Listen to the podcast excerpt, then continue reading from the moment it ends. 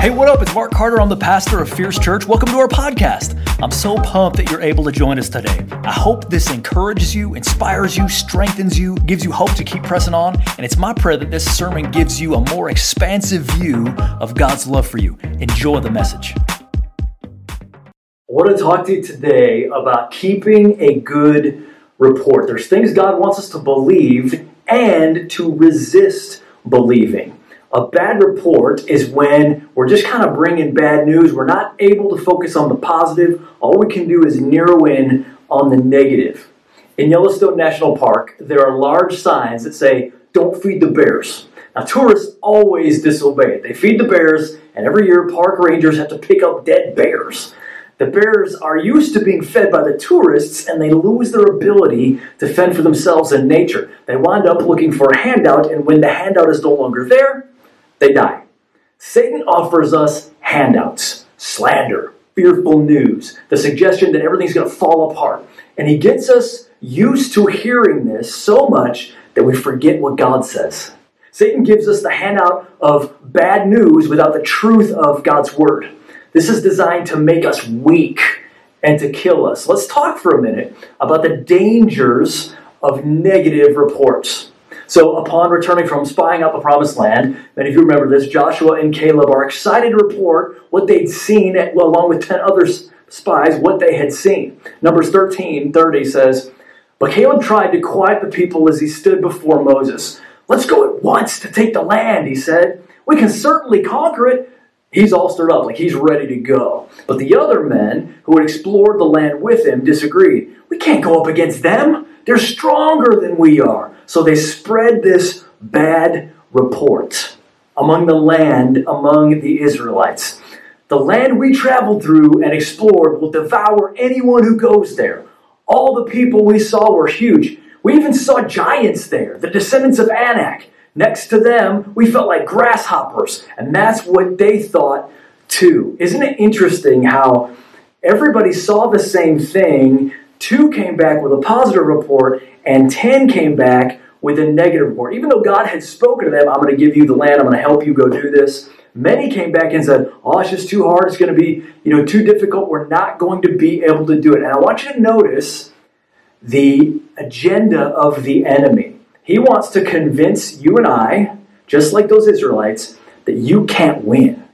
Anybody ever feel like you can't win lately? See, our spiritual enemy wants to use bad news to discourage us and to stop the progress that we would bring against his kingdom. He wants us to exchange God's promises for panic. We're going to learn some warfare tactics from the book of Ephesians today. Ephesians contains more about battling the enemy than any other New Testament letter. The devil is an assumption of the scriptures. It's easy to forget that we're not just dealing with flesh and blood. That's why Ephesians 6:12 reminds us for we do not wrestle against flesh and blood, but against the rulers, against the authorities, against the cosmic powers over this present darkness, against the spiritual forces of evil in the heavenly places. In the words of Kevin Spacey's character in The Usual Suspects, the greatest trick the devil ever pulled was convincing the world he did not exist.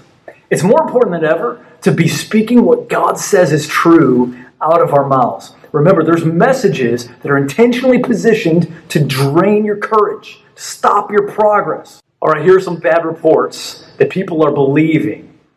Everybody is doing better than me. Everyone will leave me. This is as good as it's ever going to be. I'm going to be left behind. But there are also a lot of bad reports on the news and in your social media feed. And I believe these are primary culprits today. See, many of us are trusting the prince of the airwaves more than the king of heaven. oh, I'm about to go meddling here for a second. A lot of news these days, my friends, is just straight up gossip. I hear anchors spend way too much time telling the story of someone's motivations how are you going to know why they made that decision? Listen, this is what Le- Leviticus 19 16 says.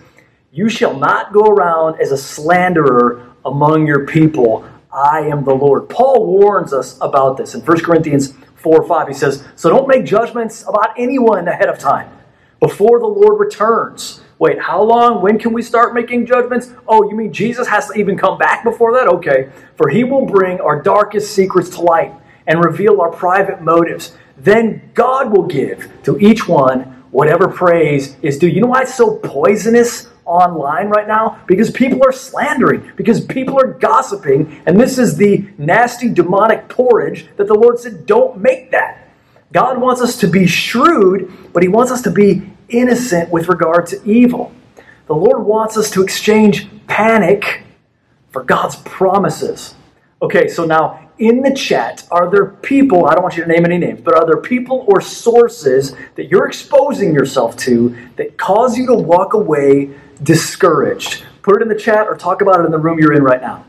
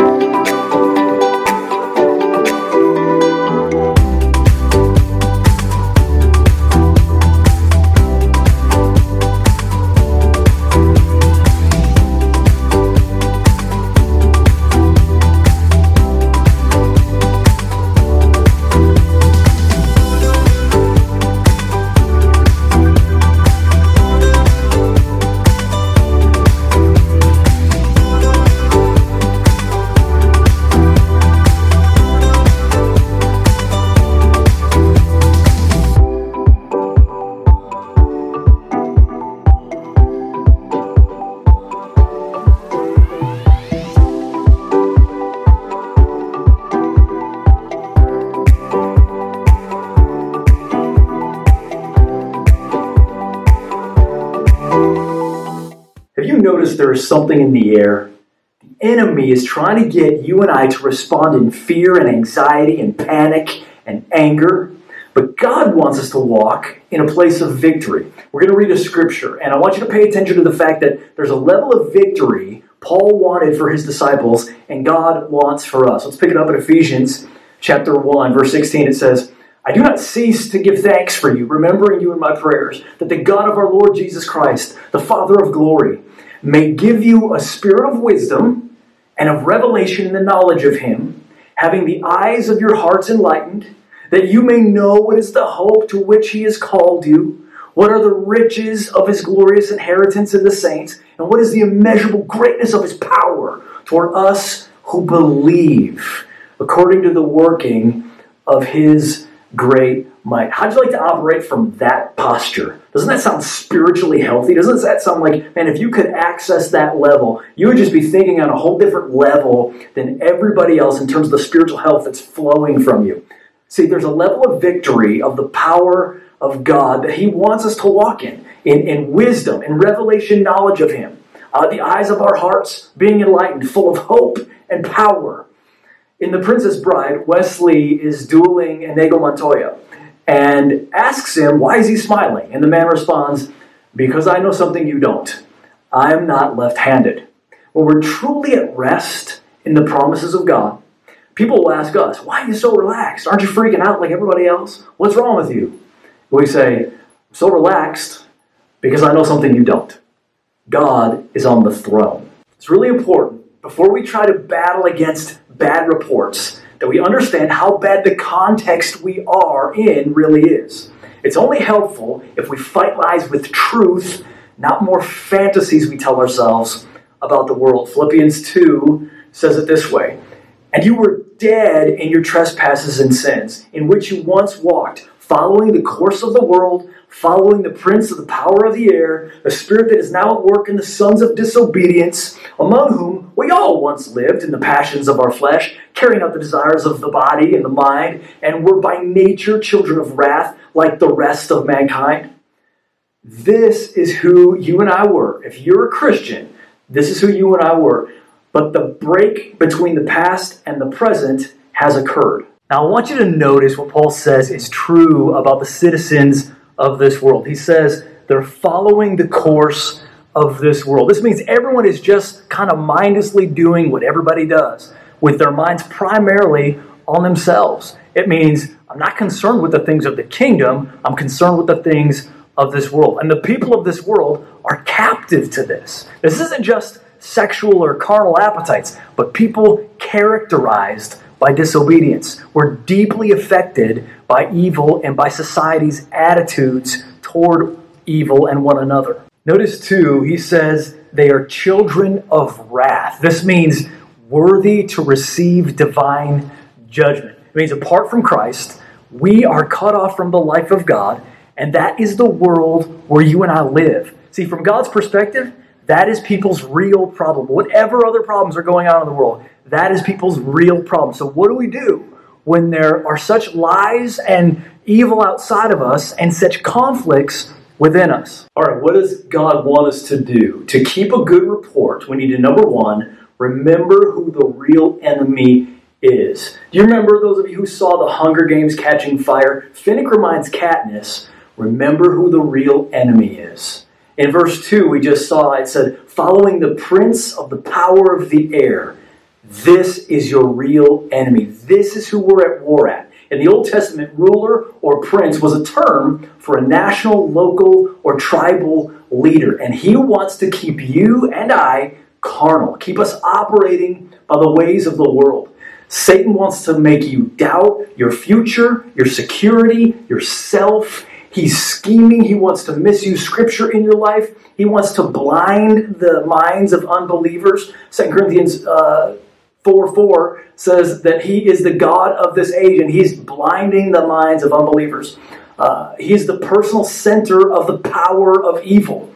Now, normal is to walk in such a way that we're largely unaware that we're being herded by the enemy. And so here's the problem for us we underestimate just how much the enemy uses things that we think are neutral to discourage us, to drain us, just to get us to want to give up. He wants to drain our spirit and wear us out. He wants to suggest fearful and angry things. You've probably got things in your life right now where you're just taking a pounding and it looks like it's all just natural, but it's not. It is the enemy of your soul participating there. We need to be really careful what we're allowing Satan to feed us. See, he's trying to write you and I a script. He wants us to believe what he says about us, about our future, about the future of our nation, instead of what God would say. God's always trying to speak hope. God's always trying to say, yeah, but there's redemption in me. Yeah, but I'm powerful. Oh, it is hard, but I'm so powerful. I've overcome the world. I'll make you more than an overcomer. See, we need to do one another a favor. We need to whisper to one another, remember who the real enemy is. See, Satan knows unity is powerful. Whenever we see dramatic disunity, we need to just have the discernment to recognize the fingerprints of the enemy. He's trying to get us divided. And he'll just whisper things straight into our minds that we think is us or something, but it's really not. When I was in my early 20s, I can remember I was walking through this park, and my wife and I had recently been through a church play. You know, we I was just discouraged, man. I was thinking, like, man, what's, you know, here I here I was trying to follow God and, and see what God would do with my life, and then this all this bad stuff happens. And as I'm thinking this almost out loud, I mean, it was so loud in my head. It was like, yeah, what's the point in believing God? You should just give up. And it was so like, what? Uh, that I was like, well, devil, you know, I was considering it, but now that I know you want me to give up, I'm not going to. Now, it's not often that loud, but we've just got to recognize whatever the enemy wants you to do, we should probably do the opposite, and he will speak directly to our minds, and we just have to develop kind of a, a spiritual spidey sense to just know, no, dude, like, that, yes, that was in my mind, but that's not even my thought. And I need to watch it when the devil's trying to give me a bad report. Okay, what do we know? To keep a good report, remember who the enemy is, that's number one. And number two, expose his lies with the light of God's truth. See, we're not to let the devil set the agenda. We need to think right, believe the best, and be speculative about the worst report. Don't allow your mind to go to the worst version of the story. Trust acts like God truly is leading us the wisest way. So we lift up that shield of faith. We tighten that belt of truth. We hang on to the sword of the Spirit. We get this from Ephesians 6, starting in verse 14. It says, Stand therefore, having fastened on the belt of truth and having put on the breastplate of righteousness and as shoes for your feet, having put on the readiness given by the gospel of peace in all circumstances, take up the shield of faith, with which you can extinguish all the flaming darts of the evil one, and take the helmet of salvation and the sword of the Spirit, which is the word of God. Friends, we have to take inventory of where the enemy is trying to lie to us. The bad report says, ah, you know, you've done too much wrong now for God to forgive you.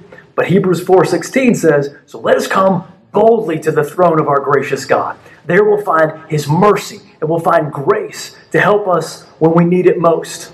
The bad report says, everyone's against me.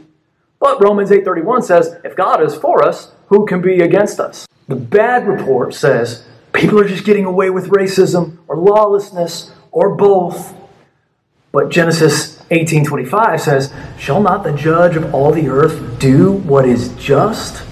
But then he also adds to that in 2 Peter 3:9 and says, "The Lord isn't really being slow about his promise, as some people think. No, he's being patient for your sake. He does not want anyone to be destroyed, but wants everyone to repent." Hey, some of the people that you might be, have been angry with recently, can you and I just remember that God is, loves them as much as He loves you and I? He wants them to be with Him in heaven as much as He wants you and I to be with Him in heaven. He reminds us in this very same passage that everything is grace. He says in verse 8, For by grace you've been saved by faith, and that is not your own doing, it is the gift of God. Grace is undeserved. You and I didn't deserve it, and we're not better than anybody else. The bad report says, Well, our whole world is going to hell. The good report says, actually, devil, you're going to hell. I'm going to heaven. See, the bad report says, I don't have any hope. But Romans 15, 13 says, May the God of all hope fill you with all joy and peace in believing, so that by the power of the Holy Spirit you may abound in hope. God says, I'll give you hope as soon as you start believing. The bad report says, I think this trial is going to sink us. But Romans 8:37 says, No, in all these things we are more than conquerors through him who loved us. The bad report says, I can't keep doing this. But Philippians 4:13 says, I can do everything through Christ who gives me strength. The bad report says, this is just going to get worse and worse. And yet Psalm 23:6 says, surely goodness and unfailing love will pursue me all the days of my life, and I will dwell in the house of the Lord forever. My friends, I have to give you some bad news. It's not a bad report. I'm going to give you a good report with it. The bad news is you and I can't stop the devil from trying to discourage us, to drain us. He is hell, literally hell bent on trying to bring down everybody that wants to do anything of significance in terms of loving people, helping the planet, and serving Jesus Christ. But here's what we can do we can remember who the real enemy is, and we can expose his lies with the light of God's truth. And someday you and I will be in a place but we will never have to deal with his discouragement again. Are you ready to do a week with a good report rather than a negative one? I want to pray for you right now, and specifically, I want to pray for not only you, but everybody attached to you, your family, even people you haven't talked to in a long time. I just want you to think about them in your mind because I really believe there's people that, man, you are just used to reading the negative reports. And I want to pray that God would shift our focus and loose us even from the enemy. So let's uh, let's pray together. Hey, Lord, I want to lift up all of these and everyone connected to them and everyone they're thinking of right now. In the name of Jesus, we break the power of the enemy and his negative reports. Father, I pray in Jesus' name that you would just give us a positivity. Would you help us to find the good reports? Would you help us to answer lies with truth? And Lord, I just pray for some, they just need uh, you know, a, a quick download from you to keep going, just to not give up, just to press through and believe they really can do all things through Christ who gives them strength. Oh God, make us a community that is so pumped up and filled with positivity that we just don't believe the negative reports from the enemy. In Jesus' name, amen. Hey, y'all, love you. We'll see you next time. Thank you so much for joining us. Special thanks to those of you who give generously to support this ministry. It's because of you that this is possible. You can click on the link in the description to give now or visit fierce.church for more information. If you enjoyed this, why not subscribe? Share it with your friends. Click on the share button and take a screenshot and then share it on social media or your social stories. Hey, whatever challenges you're facing, I know you can make it. Don't give up. Hang on to Jesus. He won't let go of you. Thanks for listening.